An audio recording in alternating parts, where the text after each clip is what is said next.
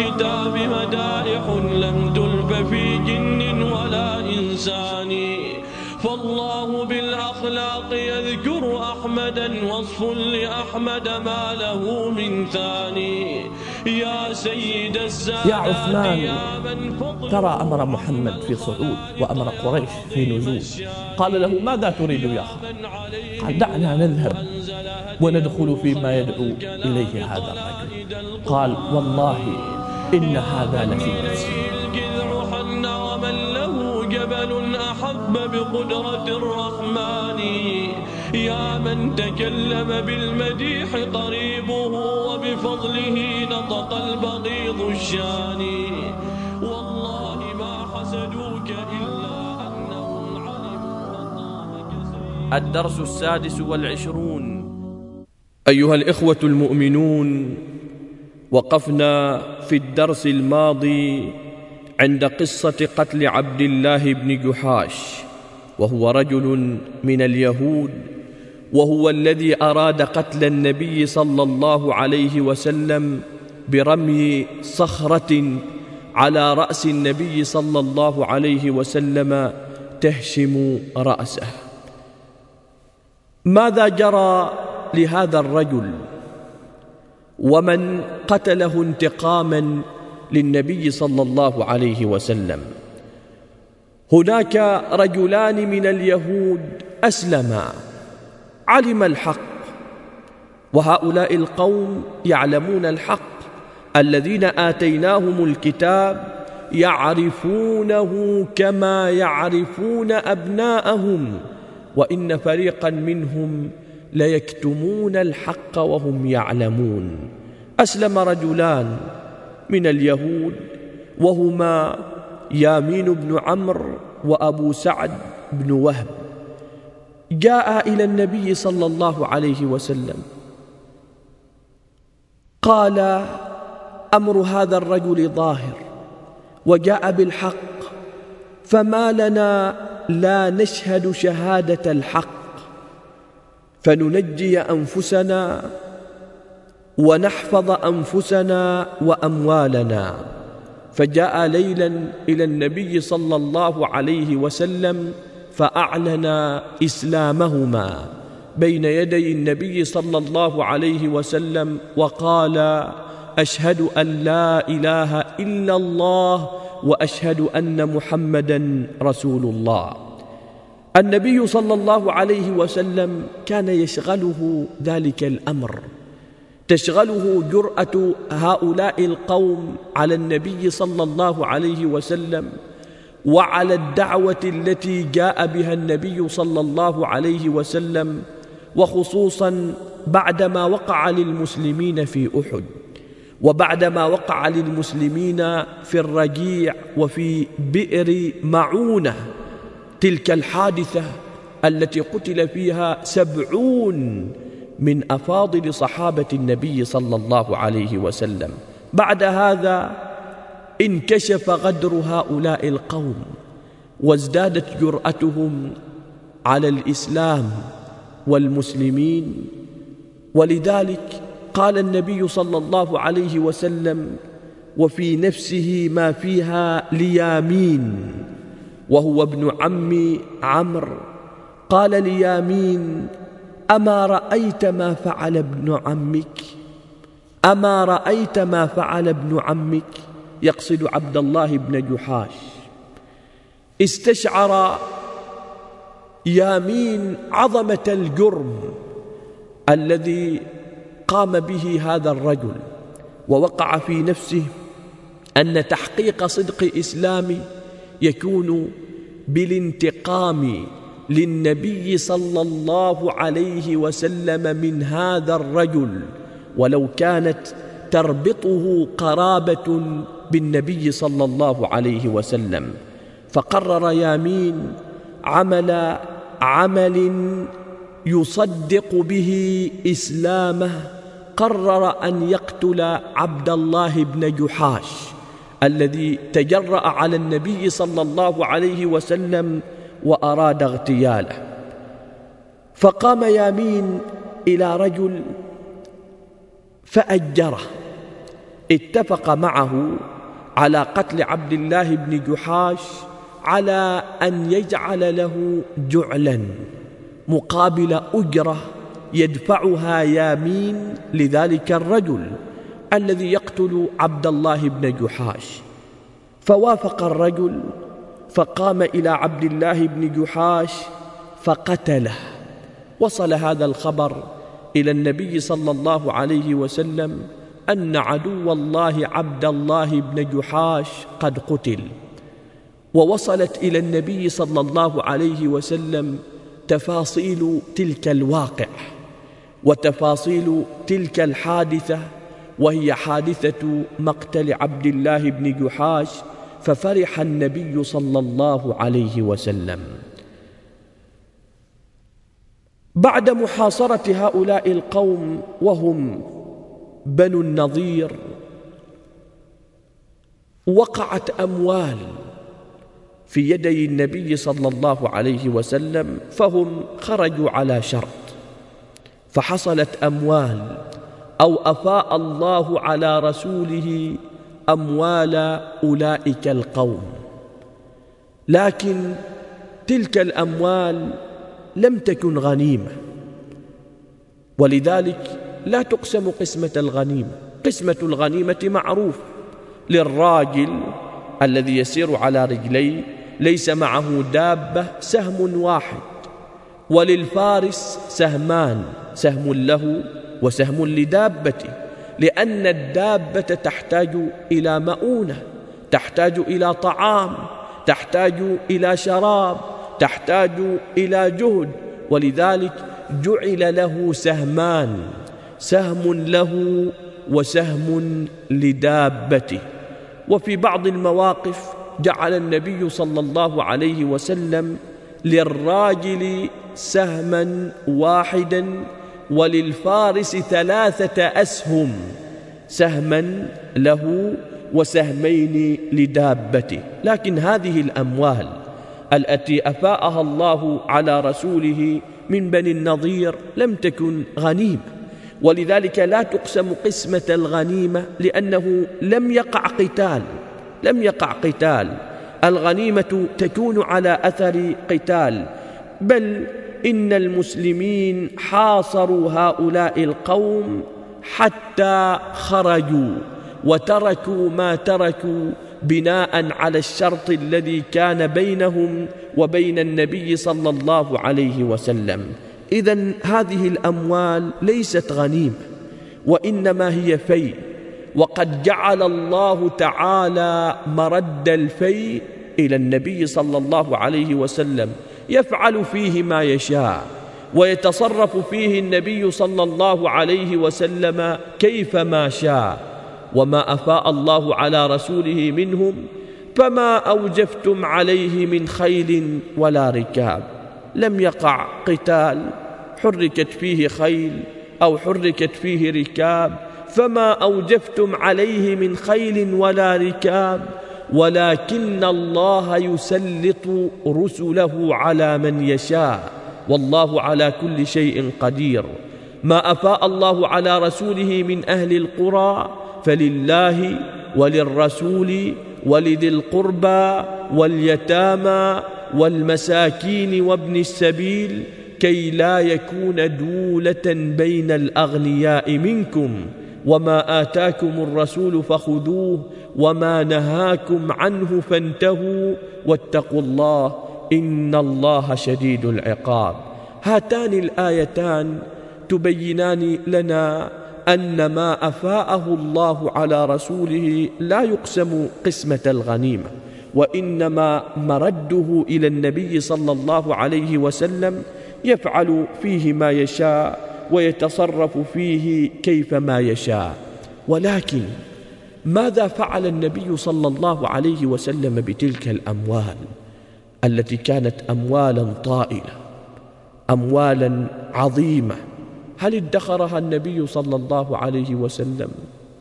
هل كنزها النبي صلى الله عليه وسلم؟ كلا النبي صلى الله عليه وسلم كان يعطي عطاء من لا يخاف الفقر والنبي صلى الله عليه وسلم هو الذي كان يقول للمؤمنين ما عندي من خير فلن أدخره عنكم. ما عندي من خير فلن أدخره عنكم وهو الرحمة وما أرسلناك إلا رحمة للعالمين. ماذا فعل النبي صلى الله عليه وسلم بتلك الأموال؟ النبي الذي كان يعطي عطاء من لا يخاف الفقر بشهادة المشرك قبل المسلم والبغيض قبل الحبيب والبعيد قبل القريب. صفوان بن أمية خرج مع النبي صلى الله عليه وسلم بعد فتح مكة إلى الطائف في الموقعة المشهورة. وهي موقعة حنين. خرج فرأى تلك الغنائم التي غنمها المسلمون. كانت كثيرة جدا. كانت أعداد الإبل كبيرة وكانت أعداد الغنم كبيرة وغنموا أموالا وغنموا خيلا. ولذلك قال بعض الناس ممن كان قد بقي على شركه خرج مع النبي صلى الله عليه وسلم ولكنه كان مشركا. قال للعباس بن عبد المطلب وهو عم النبي صلى الله عليه وسلم لقد أصبح ملك ابن أخيك عظيما ولم يكن ذلك ملكا بل تلك النبوة وتلك الرسالة التي أكرم الله تعالى بها نبيه ومصطفاه محمدا صلى الله عليه وسلم. نظر صفوان بن أمية وقد كان قريبا من النبي صلى الله عليه وسلم إلى شعب والشعب هو المكان الذي يكون بين جبلين. نظر إلى ذلك الشعب فرأى فيه غنما كثيرا. كان ذلك الشعب ممتلئا بالغنم. كانت فيه رؤوس كثيرة من الغنم فأخذ ينظر إليها وينظر إلى النبي صلى الله عليه وسلم. ينظر إليها وينظر إلى النبي صلى الله عليه وسلم. فرآه النبي صلى الله عليه وسلم وعلم أن الرجل في نفسه رغبة. إلى تلك الرؤوس الكثيرة من الأغنام. والنبي صلى الله عليه وسلم أراد أن يتألف القلوب أراد أن يرى هؤلاء القوم سماحة الإسلام كرم نبي الإسلام الذي أدبه ربه فأحسن تأديبه. عندما رآه النبي صلى الله عليه وسلم ينظر إليها التفت إليه وقال له أتريدها؟ هذا السؤال كان صدمة على قلب صفوان. ما الذي يقوله لي هذا الرجل؟ أتريدها؟ هل يعطيني حقا هذه الرؤوس الكثيرة من الغنم التي كانت مئات؟ أتريدها؟ لم يعرف صفوان ماذا يقول. بأي شيء يجيب هذا الرجل الذي يتوجه إلي بالسؤال هو الذي يقول إنه نبي وهو الذي يقول الناس إنه نبي وصفوان كان يعلم في نفسه أنه نبي وإن كان غير مصدق بالدعوة التي جاء بها النبي صلى الله عليه وسلم. أتريدها؟ بقي صفوان وقتا وهو يتأمل ماذا يقول وبأي شيء يجيب. فقال له نعم فقال هي لك. علم صفوان أن هذا التصرف لا يصدر إلا من إنسان مؤيد بوحي الله يعطي عطاء من لا يخاف الفقر. الدنيا ليست لها قيمة ولا منزلة في نفسه فما كان من صفوان إلا أن انطلقت لسانه معبرة بكلمة الحق شاهدا شهادة الإسلام فقال أشهد أن لا إله إلا الله وأنك رسول الله. إذا النبي صلى الله عليه وسلم لم يكن يكنز أموالا ولم يكن يجمع أموالا بل أخبر الله تبارك وتعالى عنه فقال كي لا يكون دولة بين الأغنياء منكم. هذا المال لا يراد أن يستأثر به الأغنياء أن يستأثر به الذين يغنمون دائما. ولذلك جعل الله تبارك وتعالى الفي في تصرف النبي صلى الله عليه وسلم تصرفا تاما. النبي صلى الله عليه وسلم لم يكن يستأثر بالمال. لا يريد أن يعيش عيشة الملوك. منزلته ومكانته صلى الله عليه وسلم أعظم من ذلك بكثير. والدنيا ليست لها قيمة ولا منزلة في قلب النبي صلى الله عليه وسلم. النبي صلى الله عليه وسلم يخبر عنه أهل بيته تخبر عنه السيدة عائشة أنه كان يطلع عليه الهلال ويطلع عليه الهلال. ويطلع عليه الهلال ولا توقد في بيت رسول الله صلى الله عليه وسلم نار. المعنى أنه لا يكون طبخ في بيت النبي صلى الله عليه وسلم. فقال ابن أخت السيدة عائشة للسيدة عائشة إذا ما طعامكم يا أماه ماذا تأكلون؟ لا تطبخون ثلاثة أشهر؟ ماذا تأكلون؟ فقالت جوابا على سؤاله ما طعامكم يا أماه فقالت له الأسودان وما الأسودان؟ التمر والماء. يبقى النبي صلى الله عليه وسلم وأهل بيته على تمر وماء ثلاثة أشهر يطلع الهلال والهلال والهلال ولا توقد في بيت رسول الله صلى الله عليه وسلم نار. والنبي صلى الله عليه وسلم لم يكن كانزا للمال. ماذا فعل النبي صلى الله عليه وسلم بتلك الأموال؟ ومن أعطاها؟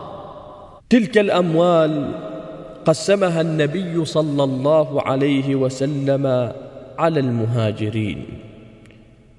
وذلك أن المهاجرين عندما هاجروا من مكة إلى المدينة تركوا أموالهم وتركوا كل شيء عند الهجرة تركوا بيوتهم وقد ذكرهم الله تبارك وتعالى بهذا الأمر فقال للفقراء المهاجرين الذين أخرجوا من ديارهم وأموالهم يبتغون فضلا من الله ورضوانا وينصرون الله ورسوله أولئك هم الصادقون. أخرجوا من ديارهم وأموالهم. أكثرهم جاء من غير مال. وليس له دار في المدينة المنورة. ولا يستطيع أن يشتري دارا. وهناك أمثلة تدل على هذا الأمر. صهيب الذي كان عظيم المال دخل مكة وليس معه درهم ولا دينار. عمل عند أهل مكة فكان عظيم الخبرة في عمله عظيم الخبرة في التجارة حتى كون ثروة. وكثير من أهل مكة سلموه أموالهم ليتاجر لهم لنجاحه الباهر. يتاجر لهم على أن يجعلوا له نصيبا من الأرباح. عظمت أموال صهيب. هم يعلمون أن صهيب مسلم. يعلمون أن صهيبا مسلم. ولكنهم تركوه لأن المصلحة عندهم على تركه على حال إن سجنوه أو إن طردوه أو إن حبسوه فعذبوه فهم الخاسرون. من الذي يتاجر بأموالهم؟ من يقوم على شؤون ممتلكاتهم؟ من ينمي أموالهم؟ لا يجدون أحدا كصهيب ولذلك تركوا صهيبا ولكنه كان تحت الرقابة هم يعرفون أن صهيبا سيتاجر. عندما أراد صهيب أن يتاجر رد الأموال إلى الناس رد أموالهم إليهم وجمع أمواله وأخفاها ووقع في نفسه أنه يعود إليها عند الاستطاعة فيأخذها. ولكن أهل مكة كانوا يتربصون به علموا بخروجه وانتظروه خارج مكة فخرجوا له وهو في الطريق وأحاطوا به من كل جانب. إلى أين يا صهيب؟ إلى أين؟ الجواب معروف. ولكن هذا السؤال سؤال إنكاري. يا صهيب دخلت مكة وليس معك درهم ولا دينار. عملت عندنا وسلمناك أموالنا حتى عظمت أموالك وأصبحت ذا مال عظيم. واليوم تخرج وتأخذ تلك الأموال لتناصر بها محمدا وأتباعه. صهيب نظر إلى كلامهم فوجد أن الكلام كله يدور حول المال. هم لا يريدون صهيبا وإنما يريدون مال صهيب. بادر صهيب إلى القول فقال أرأيتم أخبروني أرأيتم إن تركت لكم مالي. تتركونني وشأني. تتركونني أذهب. قالوا له نعم.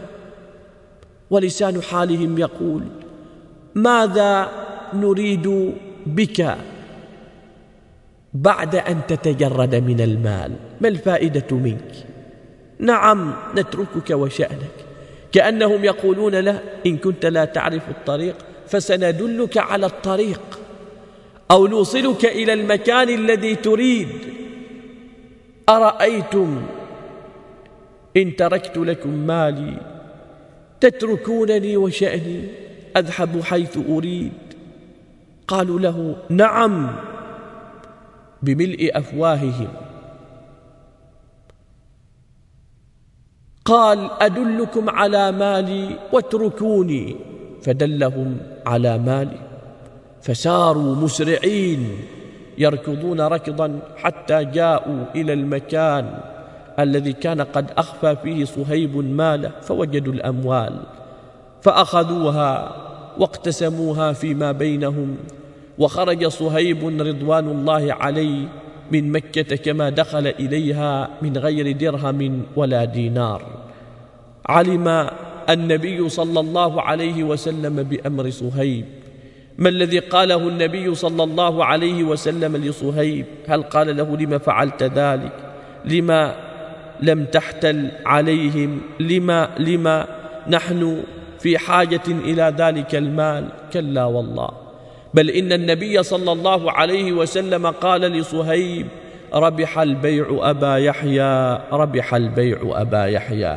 وقيل إن صهيبا ومن كان على حاله نزل فيه قول الله ومن الناس من يشري نفسه ابتغاء مرضات الله والله رؤوف بالعباد. وأبو بكر له قصة ليست بعيدة عن هذه القصة أيضا.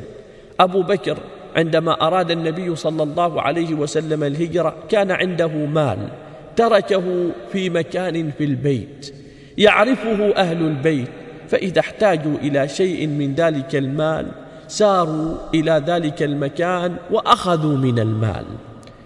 مقدار ذلك المال ستة آلاف درهم في ذلك الوقت.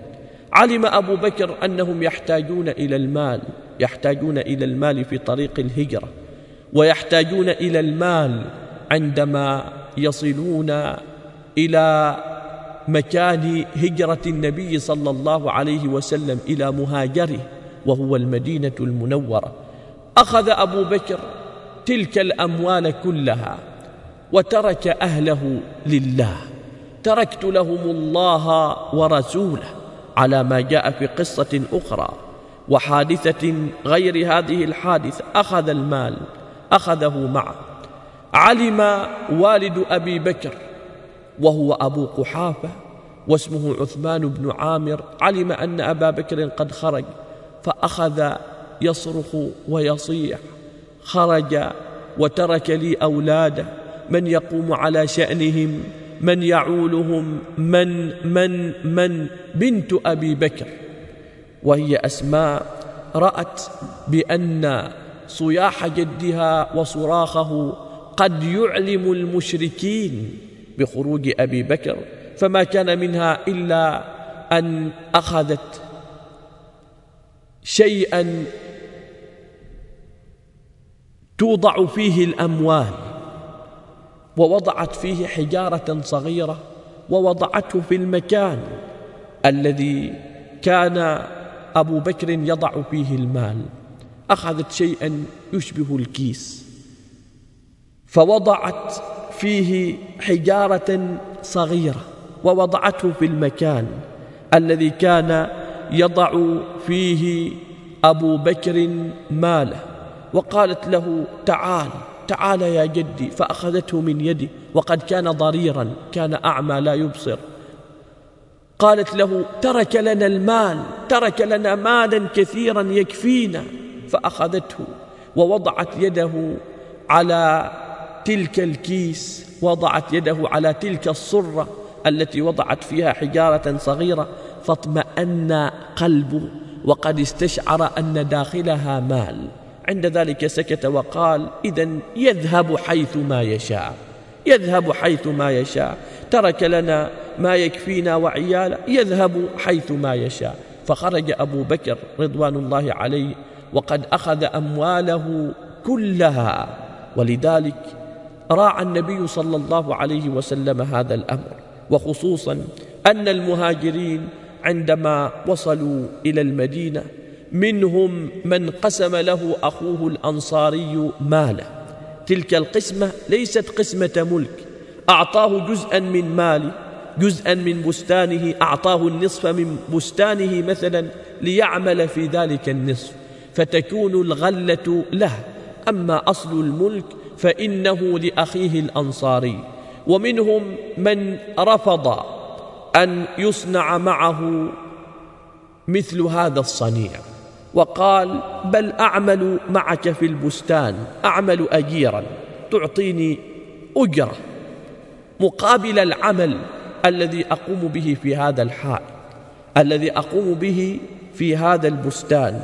منهم من عمل على هذه الصورة ولذلك أصول الأملاك إنما كانت لمن؟ إنما كانت للأنصار الذين فعلوا ذلك المعروف العظيم في إخوانهم من المهاجرين فاستحقوا ثناء الله عليهم والذين تبوأوا الدار والإيمان من قبلهم يحبون من هاجر إليهم ولا يجدون في صدورهم حاجة مما أوتوا ويؤثرون على أنفسهم ولو كان بهم خصاصة ومن يوق شح نفسه فأولئك هم المفلحون. ولذلك عزم النبي صلى الله عليه وسلم على إعطاء تلك الأموال التي كانت فيئا للنبي صلى الله عليه وسلم من تلك الموقعة أو تلك الحادثة التي كانت مع بني النظير إلا أن النبي صلى الله عليه وسلم من عظيم خلقه مع أن الأمر له صلى الله عليه وسلم جعله الله إليه. من عظيم خلق النبي صلى الله عليه وسلم أنه استأذن الأنصار جمعهم فاستأذنهم وقال لهم إن رأيتم أن أقسم هذه الأموال بين إخوانكم من المهاجرين قسمتها وإن رأيتم غير ذلك قسمتها فيما بينكم فيما بينكم جميعا في المهاجرين والأنصار لننظر إلى عظمة أدب النبي صلى الله عليه وسلم إلى عظمة أخلاقه صلى الله عليه وسلم. إن رأيتم أن أقسم هذه الأموال بين إخوانكم من المهاجرين قسمتها وإن رأيتم غير ذلك قسمتها فيما بينكم. أي قسمتها فيما بينكم جميعا قسمتها بين المهاجرين والأنصار. ما الجواب الذي أجاب به الأنصار؟ الذين تربوا في المدرسة العظمى مدرسة النبي صلى الله عليه وسلم. هل حدثتهم نفوسهم أن يقولوا للنبي صلى الله عليه وسلم تقسمها بيننا يا رسول الله. كلا والله.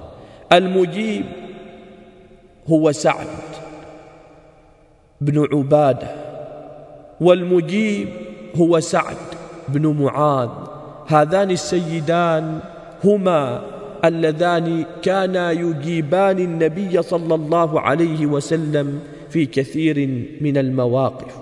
بأي شيء أجاب النبي صلى الله عليه وسلم. قال للنبي صلى الله عليه وسلم بل اقسمها فيما بينهم يا رسول الله. بل اقسمها فيما بينهم يا رسول الله. بل قالوا أعظم من ذلك. فبعد هذه الجملة قالوا واقسم أموالنا فيما بينهم. هذه الأموال التي كانت فيئا للنبي الكريم إن كانت لا تكفي يا رسول الله اقسمها فيما بينهم. وإن شئت أن تقسم أموالنا زيادة على ذلك الفيء أو زيادة على ذلك المال وإن شئت أن تقسم أموالنا فيما بينهم فاقسمها فيما بينهم. فنحن وأموالنا لك يا رسول الله تتصرف فينا كيفما تشاء وتفعل فينا ما تشاء. بل اقسمها فيما بينهم واقسم أموالنا فيما بينهم. لقد خرجوا من ديارهم لقد خرجوا من ديارهم مبتغين ما عند الله ليس معهم شيء. بهذا الجواب أجاب الأنصار رسول الله صلى الله عليه وسلم فرضي الله عنهم وأرضاهم وجعل الجنة مثواهم. والسابقون الأولون من المهاجرين والأنصار والذين اتبعوهم بإحسان رضي الله عنهم ورضوا عنه وأعد لهم جنات تجري تحتها الأنهار خالدين فيها أبدا. ذلك الفوز العظيم. فقسمها النبي صلى الله عليه وسلم بين المهاجرين. وجعل النبي صلى الله عليه وسلم لنفسه شيئا من تلك الأموال. ينفقها النبي صلى الله عليه وسلم على أهله. ينفق النبي صلى الله عليه وسلم من تلك الأموال على أهله بحيث يجعل لكل بيت من بيوته الشريفة ما يكفيها لسنة من تلك الأموال. قسم النبي صلى الله عليه وسلم تلك الأموال فيما بين المهاجرين وأعطى النبي صلى الله عليه وسلم اثنين من الأنصار من تلك الأموال لفقرهما وهما سهل بن حنيف وأبو دجانة رضي الله عنهما. النبي صلى الله عليه وسلم على ما قدمنا جعل لنفسه شيئا من تلك الأموال يأخذ منها لأهله قوت سنة ما يكفيهم لسنة وما كان يفضل من تلك الأموال يجعله النبي صلى الله عليه وسلم في السلاح والكراع أي يجعله النبي صلى الله عليه وسلم في السلاح وفي الخيل الذي كانت تحتاج إليه تلك الإدارة العظيمة أو تلك الدولة التي أنشأها النبي صلى الله عليه وسلم التي كانت محاطة برسالة الله التي أيد الله تبارك وتعالى بها نبيه ومصطفاه النبي صلى الله عليه وسلم أعطى المهاجرين ولكن أمرهم النبي صلى الله عليه وسلم بأمر. أعطى النبي صلى الله عليه وسلم المهاجرين ولكن أمرهم النبي صلى الله عليه وسلم بأمر. ما الأمر؟ الذي أمر النبي صلى الله عليه وسلم به المهاجرين. أمرهم أن يرفعوا أيديهم عن أموال الأنصار. الأموال التي كانت في أيديهم وهي للأنصار قال لهم النبي صلى الله عليه وسلم اتركوها للأنصار ارفعوا أيديكم عنها فقد أغناكم الله تعالى وعوضكم. أمرهم بهذا الأمر. ولذلك الأنصار لم يكونوا منسيين من النبي صلى الله عليه وسلم. جميع المهاجرين أو المهاجرون جميعهم رفعوا أيديهم رفعوا أيديهم عما كان في أيديهم من الأموال التي هي حقيقة للأنصار رضي الله عنهم وأرضاهم إلا أم أيمن إلا أم أيمن فإن عندها مالا هو في الحقيقة لامرأة من الأنصار ولكن رفضت أن ترفع يديها عن ذلك المال. أم أيمن لها مكانة في قلب النبي صلى الله عليه وسلم فهي حاضنة النبي صلى الله عليه وسلم واسمها بركة. كان النبي صلى الله عليه وسلم يعاملها معاملة الأم. عندما وصل النبي صلى الله عليه وسلم إلى المدينة المنورة قامت إحدى نساء الأنصار فأعطت النبي صلى الله عليه وسلم نخلا وقالت للنبي صلى الله عليه وسلم انتفع به يا رسول الله. هذه المرأة من الأنصار لها نخل. أعطت النبي صلى الله عليه وسلم ذلك النخل وقالت له انتفع به يا رسول الله. النبي صلى الله عليه وسلم كان مستغنيا عن ذلك المال. وهو الذي أكرمه الله تعالى بغنى النفس فأعطى النبي صلى الله عليه وسلم ذلك المال أم أيمن. فبقي ذلك المال في يدي أم أيمن لتنتفع به لا ليكون ملكا لها.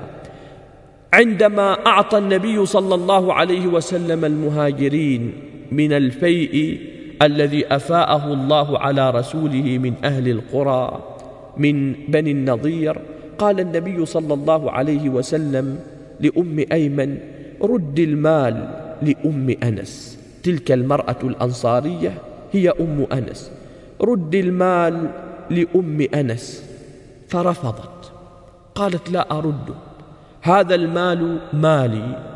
أم أيمن عندما أعطاها النبي صلى الله عليه وسلم ذلك المال ظنت أن ذلك المال أعطي لها على أن يكون ملكا لها. ولذلك رفضت أن ترد ذلك المال. النبي صلى الله عليه وسلم يحترم أم أيمن ويقدرها يعاملها النبي صلى الله عليه وسلم معاملة الأم. فقال لها النبي صلى الله عليه وسلم رد المال إلى أم أنس. فرفضت. فقال لها النبي صلى الله عليه وسلم أعطيك بدل أعطيك بدل هذا المال ماذا تريدين أكثر من ذلك؟ رد المال لأم أنس. فرفضت. كان قلبها متعلقا بذلك المال تحب ذلك المال بقي في يديها زمنا. فقال لها النبي صلى الله عليه وسلم أعطيك ضعفة. فرفضت. أعطيك ضعفين. فرفضت.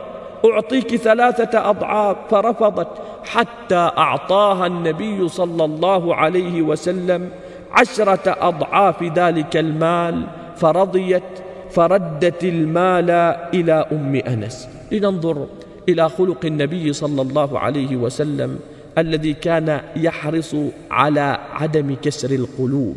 لننظر إلى بر النبي صلى الله عليه وسلم بهذه المرأة.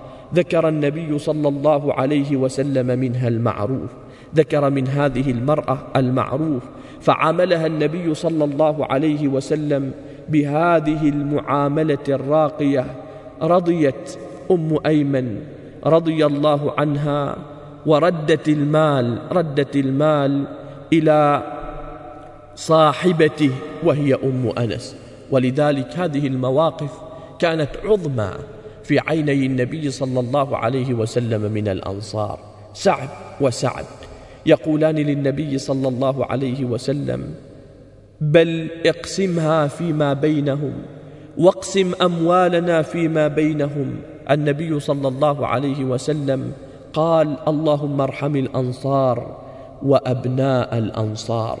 قال النبي صلى الله عليه وسلم اللهم ارحم الأنصار وأبناء الأنصار. هذه الحادثة فيها عبر وفيها دروس يستفيدها الإنسان من هذه الحادثة من المعاملة الراقية التي كان يعامل بها النبي صلى الله عليه وسلم أتباعه وأصحابه من المعاملة التي كان يتعامل بها الأنصار مع المهاجرين ويتعامل بها المهاجرون مع الأنصار ولا عجب فقد تربوا في المدرسة العظمى مدرسة النبي صلى الله عليه وسلم. هذه الحادثة وهي حادثة بني النضير كانت في ربيع الأول. بعدها بقي النبي صلى الله عليه وسلم في المدينة حتى جمادا فوصل إلى النبي صلى الله عليه وسلم خبر. وصل إلى النبي صلى الله عليه وسلم أن أهل نجد جمعوا الجموع للإغارة على المدينة يريدون أن يغيروا على مدينة رسول الله يريدون أن يهجموا عليها. وأهل نجد قد تكون قريش هي التي حركتهم للإغارة على مدينة رسول الله صلى الله عليه وسلم. فلما وصل الخبر إلى النبي صلى الله عليه وسلم جمع جماعة من أصحابه وخرج النبي صلى الله عليه وسلم في شهر جماد الأولى ليعاجل هؤلاء القوم الذين يريدون أن يغيروا على المدينة فيسبقهم فيصل إليهم قبل أن يصلوا إليه. يصل إليهم قبل أن يصلوا إلى مدينة رسول الله صلى الله عليه وسلم. هذه الموقعة هي التي كانت تعرف بغزوة ذات الرقاع أو تعرف بغزوة العجائب لما وقع فيها من عجائب الأخبار. فقد رأى الناس ما رأوا من عجب من شأن النبي صلى الله عليه وسلم. سميت هذه الغزوة بغزوة ذات الرقاع لأن الطريق كان صعبا. النعال التي كان يلبسها الناس مع النبي صلى الله عليه وسلم الذين خرجوا مع النبي صلى الله عليه وسلم تقطعت. تقطعت تلك النعال. من كان قد لبس نعالا تقطعت نعاله فسار من غير نعال والطريق صعب.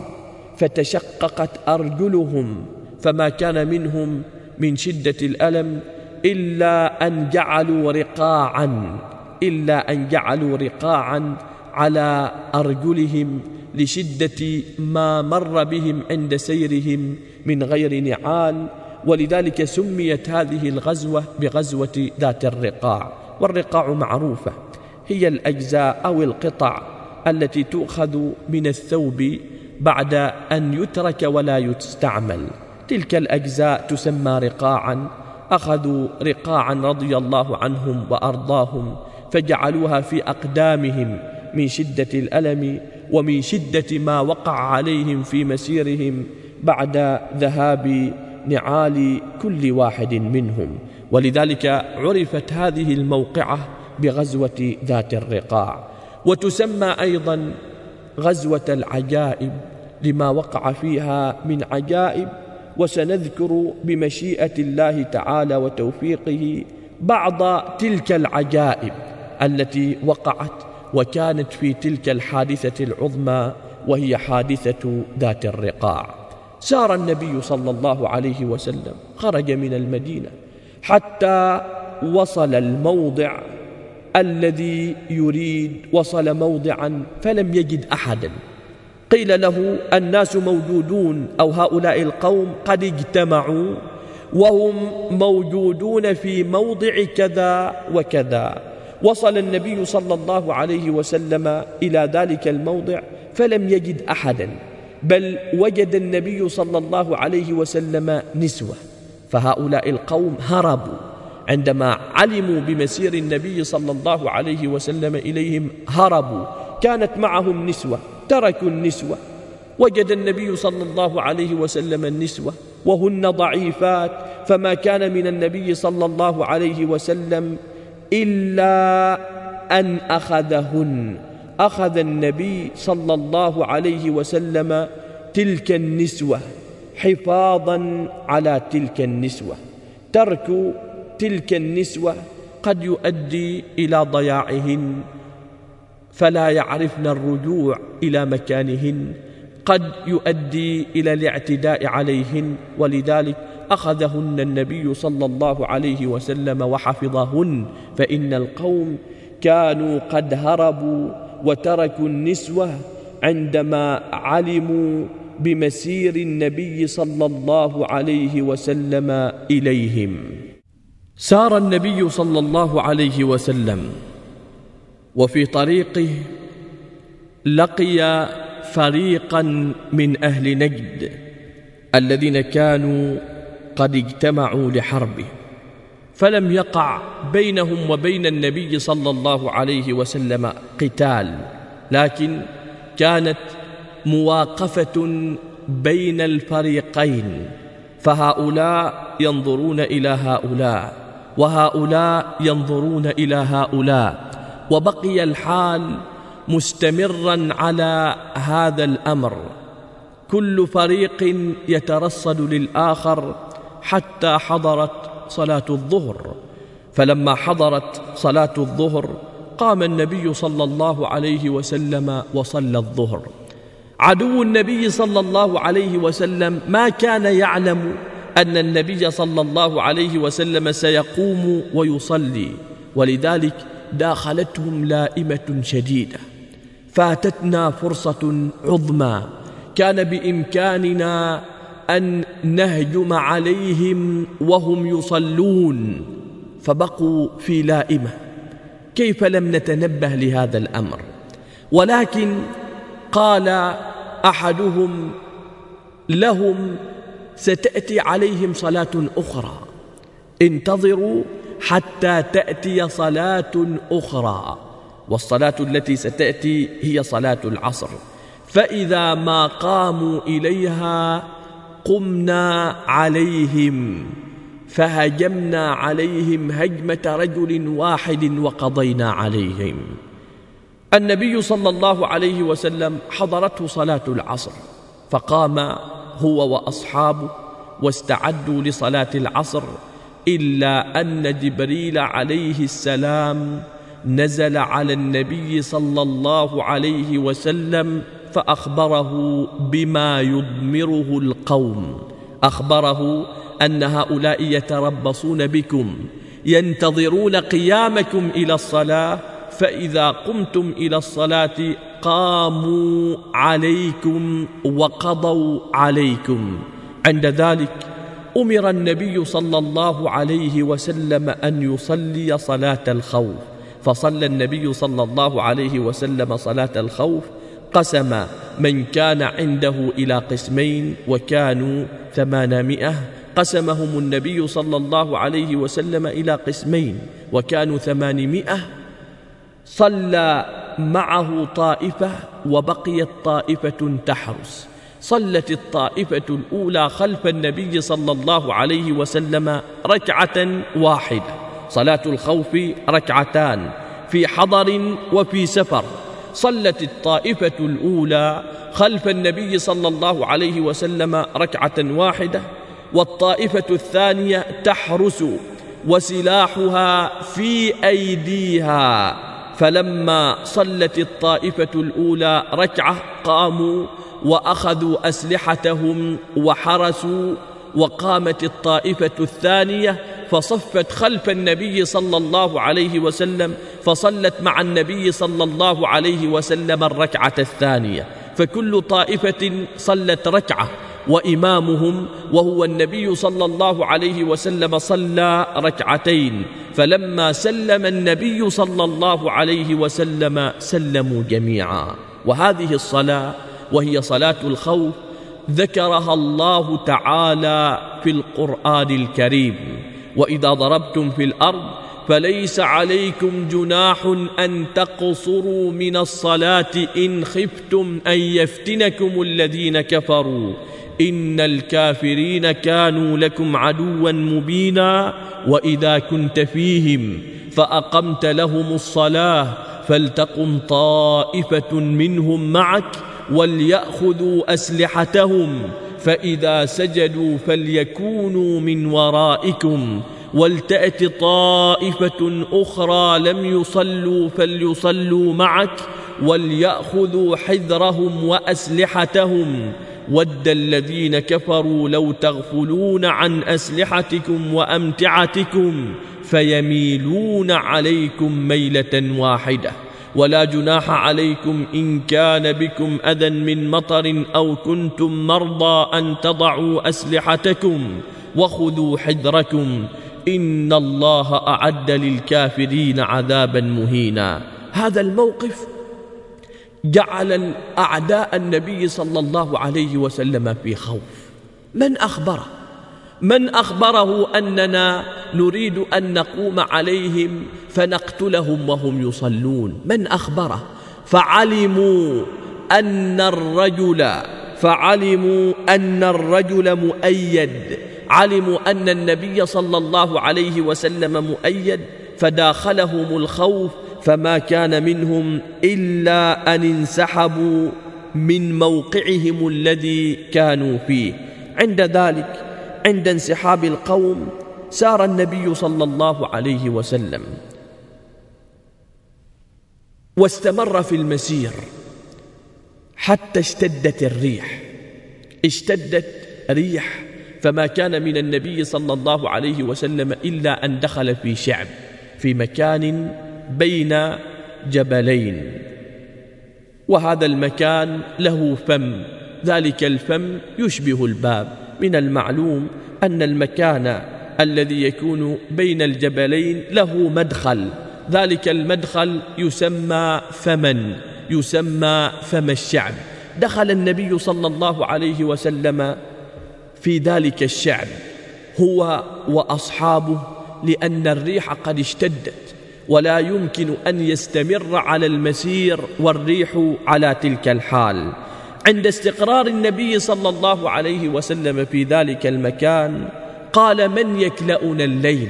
أي من يحرسنا ويحفظنا؟ فعدونا متربص بنا.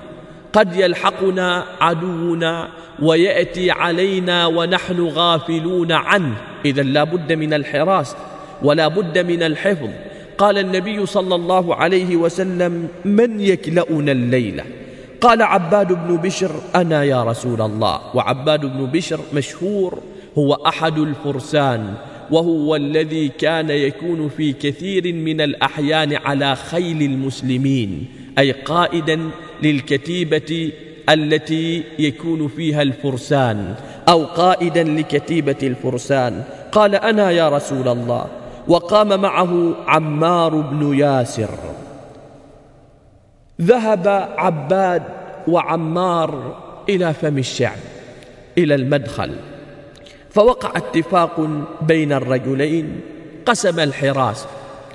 أحدهما يحرس النصف الأول من الليل وينام الثاني النصف الأول ثم يقوم الثاني فينام الأول النصف الثاني من الليل ويحرس الثاني ذلك النصف. عباد هو الذي أخذ الحراسة أولا. قال أنا أحرس أولا. أنا أحرس النصف الأول وأنت تنام يا عمار. نام عمار. وقام عباد للحراسة ولكن عباد ما كانت نفسه تسمح له أن يمر عليه ليل أو أن تمر عليه ليلة من غير أن يصفف قدميه ويناجي الله تبارك وتعالى فالصلاة كان قلب عباد متعلقا بها. نام عمار وقام عباد إلى الصلاة وأخذ يصلي. قضى ذلك النصف بين راكع وساجد. دخل في القرآن العظيم فأخذ يقرأ سورة الكهف وهو يعيش حياة السعادة يعيش حياة الهناء ما أنزلنا عليك القرآن لتشقى. كان يعيش في صلاة مع تلك السورة العظمى عيشا ما كان يجده كثير من الناس. سعادة ليس من بعدها سعادة وهناء ليس من بعده هناء ولكن عدوهم كان يتربص بهم. فإن أحد أهل نجد كان قد حلف على أن يلحق بهم ويسترد النساء اللاتي أخذهن النبي صلى الله عليه وسلم وحفظهن. أو يأخذ بثأر إما أن يسترد النساء وإما أن يثأر بقتل أحد من أتباع النبي صلى الله عليه وسلم. اقترب العدو فرأى شيئا واقفا شيئا مثل الظلم لأن الليل كان شديد الظلم ولكن كان هناك سواد زائد ورآه يتحرك عند الركوع وعند السجود. كانت الحركة تظهر له عندما كان يركع عباد وعندما كان يسجد. فعلم الرجل أن ذلك أحد أتباع محمد. فما كان منه إلا أن صوب سهمه إلى عباد رضوان الله عليه فرماه بالسهم الأول. فأخذ عباد السهم وألقاه واستمر في صلاته. قد يكون هذا السهم سهما طائشا.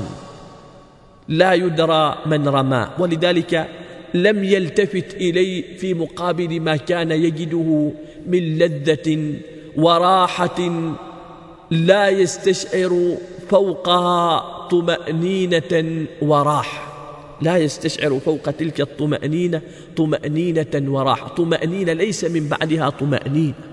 وراحة ليس من بعدها راحة أخذ السهم نزع السهم وألقاه رماه صاحبه بسهم آخر فأخذ السهم وألقاه واستمر في صلاته. ثم رماه بسهم ثالث فعلم أن صاحبه قد عرف مكانهم وأن هذا السهم ليس سهما طائشا. هناك من يتقصدهم ولكن عباد ما كان يريد أن يفارق الصلاة فقد جعلت قرة عينه في الصلاة كما جعلت قرة عين النبي صلى الله عليه وسلم في الصلاة.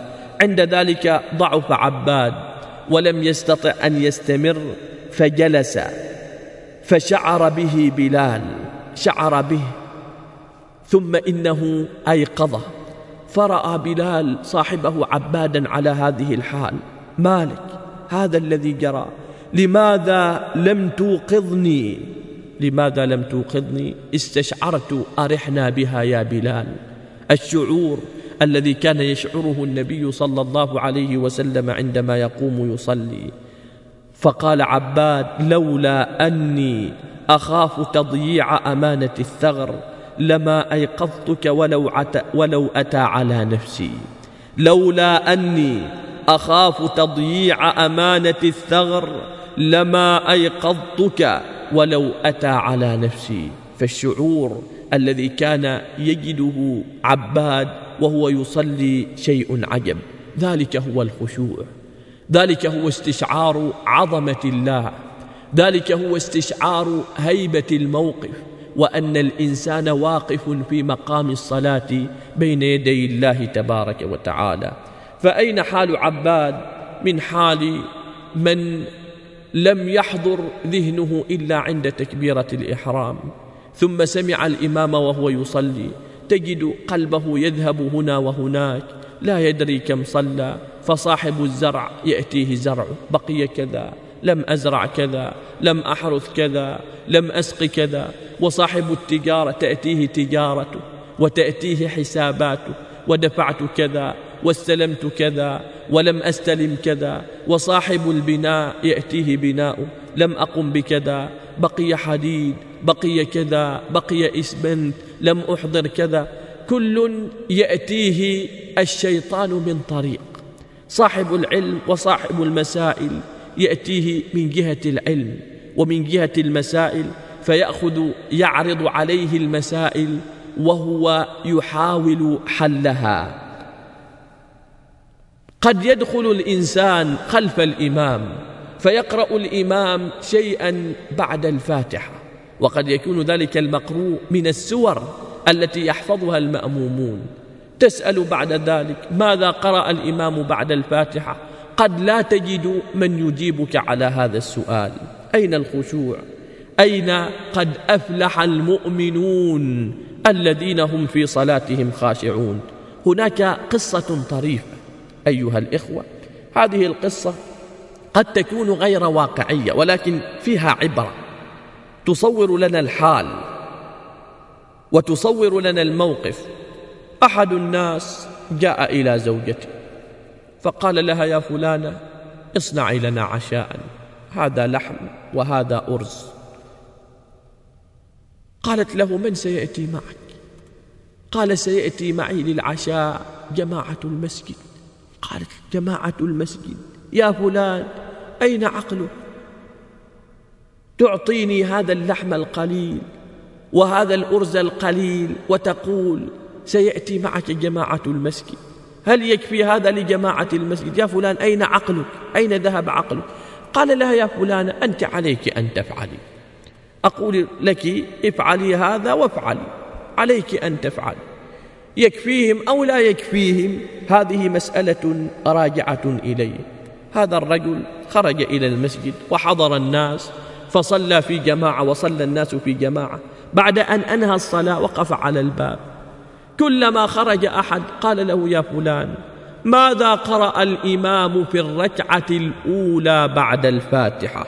لا جواب خرج الأول. وخرج الثاني وسئل الثالث وسئل الرابع وسئل الخامس وسئل السادس وسئل السابع. لا جواب. ماذا قرأ الإمام في الركعة الثانية؟ لا جواب. أين عقول هؤلاء الناس؟ بأي جواب سيجيب؟ سيقول كنت خاشعا في الصلاة. هل هذا هو الخشوع في الصلاة؟ لإنسان لا يدري ماذا قرأ الإمام في الصلاة بعد الفاتحة. الفاتحة معروفة يجيب لأنه يعرف أن الفاتحة تقرأ تقرأ ولو كان لم يحضر ذهنه. الرجل بعد أن وجه الأسئلة رجع إلى البيت فدخل وحده. ليس معه أحد. يا فلان أين ضيوفك؟ قال لم يأتي أحد معي. هذا العشاء نتعشى به أنا وأنت. لأن الجميع لم ينجح في الاختبار الذي اختبرهم فيه. فالخشوع أمر مطلوب. حتى إنه قد قيل ليس للإنسان من الأجر في صلاته إلا ما عقل. عقل نصفها له نصف الأجر. عقل الثلثين له ثلث ثلثا الأجر. عقل الثلث له ثلث الأجر. وليس للمصلي إلا ما عقل من الصلاة. هكذا الجمع نقل. ولذلك لا بد للإنسان أن يتنبه لهذا المعنى. هذا الذي وقع لعباد.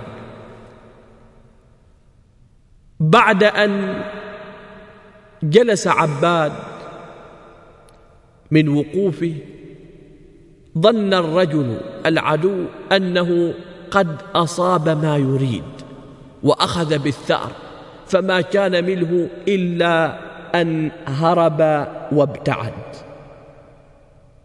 وهذا الذي وقع لعباد رضي الله عنه وأرضاه فكانت حالته عجبا عجابا. بعد أن ذهبت تلك الليلة واصل النبي صلى الله عليه وسلم المسير. وفي الطريق نزل النبي صلى الله عليه وسلم في مكان للراحة.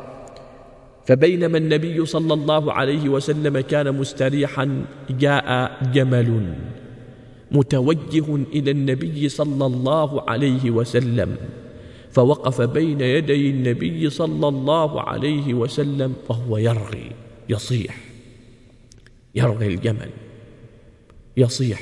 والناس في عجب جمل وقف بين يدي النبي صلى الله عليه وسلم يرغي هذا الرغاء ماذا به؟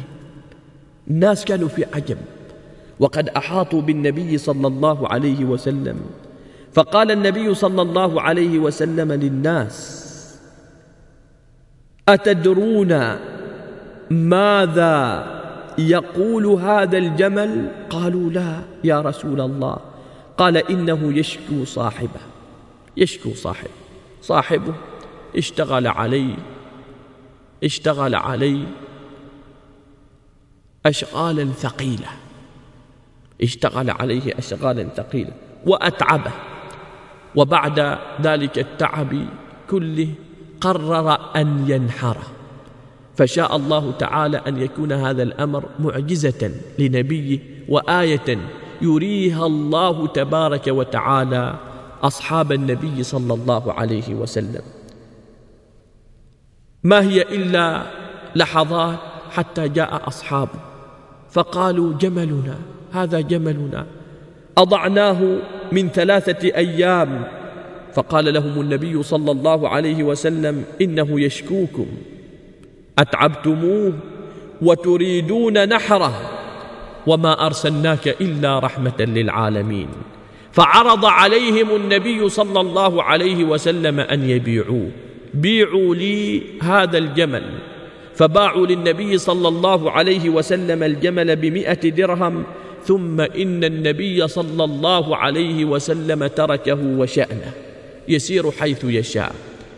وتحرك النبي صلى الله عليه وسلم من ذلك الموضع والجمل يسير ينظر إلى النبي صلى الله عليه وسلم وهو يرغي حتى ابتعد عنهم وابتعدوا عنه والناس في عجب عجاب من هذا الموقف العظيم. ومثل هذه القصة وقعت.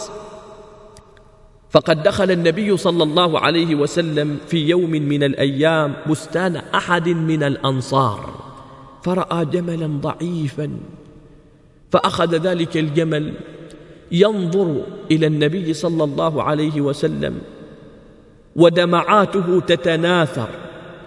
فقال النبي صلى الله عليه وسلم لصاحبه تجيعه وتدئبه. تجيعه وتدئبه ثم ذكره النبي صلى الله عليه وسلم أمانة الله. فتلك الدابة أمانة في يده. سيسأله الله تبارك وتعالى عنها. وهذه هي الغاية في الرفق بالحيوان التي أخذ الناس ينادي بها من هنا وهناك. هذه مسألة وضع قواعدها الشرع الحنيف من قرون من الزمان. الرفق بالحيوان وما أدراك ما الرفق بالحيوان. ومن عجائب ما وقع في هذه الحادثة أو في هذه الغزوة وهي غزوة ذات الرقاع أن واحدا من أصحاب النبي صلى الله عليه وسلم وجد فرخا طائرا صغيرا. ذلك الطائر جاءت أمه. فلم تجده فما كان منها إلا أن تبعته وحطت على ذلك الرجل الذي كان قد أخذ فرخها فجعلت تنظر إلى فرخها تريده كأنها تقول له أعطني فرخي أعطني فرخي. والناس في عجب. والنبي صلى الله عليه وسلم ينظر نظر المتعجب إلى تلك الأم التي حطت على الرجل الذي كان عنده فرخها كأنها تقول له وهي تنظر إليه أعطني فرخي أعطني فرخي. فأمره النبي صلى الله عليه وسلم أن يرد إليها فرخها. واصل النبي صلى الله عليه وسلم المسير متوجها إلى المدينة ولكن رأى النبي صلى الله عليه وسلم وهو يسير وقد كان في الأمام والناس يحيطون به من هنا وهناك. رأى واحدا من الشباب الذين كانوا قد صحبوا النبي صلى الله عليه وسلم يسير وحده خلف الركب فوقع في نفس النبي صلى الله عليه وسلم أن ذلك الشاب عنده شيء يهم عنده شيء يشغله. فترك النبي صلى الله عليه وسلم المقدمة وترك كبراء الصحابة ترك كبراء الصحابة الذين كانوا معه وسار النبي صلى الله عليه وسلم حتى وصل إلى ذلك الشاب فجعل يسير معه. ذلك الشاب هو جابر بن عبد الله الذي كان دون العشرين من عمره فإن هذا الرجل قتل أبوه وقتل جده وقتل خاله في أحد. بعد أن قتل أبوه تحمل أمر أخواته. فقد كان له سبع من الأخوات. ليس هناك من يعولهن. فقام على عولهن جابر بن عبد الله رضي الله تبارك وتعالى عن قام على عولهن وهو شاب صغير. وعنده جمل كان ذلك الجمل ضعيفا يسير ببطء. ولذلك أخره عن الركب فجعله يسير بعيدا عنهم. أشفق عليه النبي صلى الله عليه وسلم فجعل يسير معه. وأخذ النبي صلى الله عليه وسلم يلاطفه في القول ويقول له حسنا. وأخذ النبي صلى الله عليه وسلم يسأله عن أحواله بأسلوب غاية في اللطف. بل أخذ النبي صلى الله عليه وسلم يمازحه حتى يذهب ما كان يجده في نفسه من عظمة المسؤولية التي كانت عليه بعد موت أبيه رضي الله عنه وأرضاه. جعل النبي صلى الله عليه وسلم يحاور جابر بن عبد الله يكلمه يكلم هذا الشاب. هذا شاب شاب عادة يهمه ابتداء أمر الزواج. فقال له النبي صلى الله عليه وسلم هل أنت متزوج؟ النبي صلى الله عليه وسلم يريد أن يعينه إن كنت غير متزوج زوجناك. قال نعم يا رسول الله. قال تزوجت بكرا أو ثيبا؟ تزوجت امرأة لم تتزوج من قبل وهي البكر. أو تزوجت ثيبا امرأة تزوجت من قبل. قال تزوجت يا رسول الله ثيبا.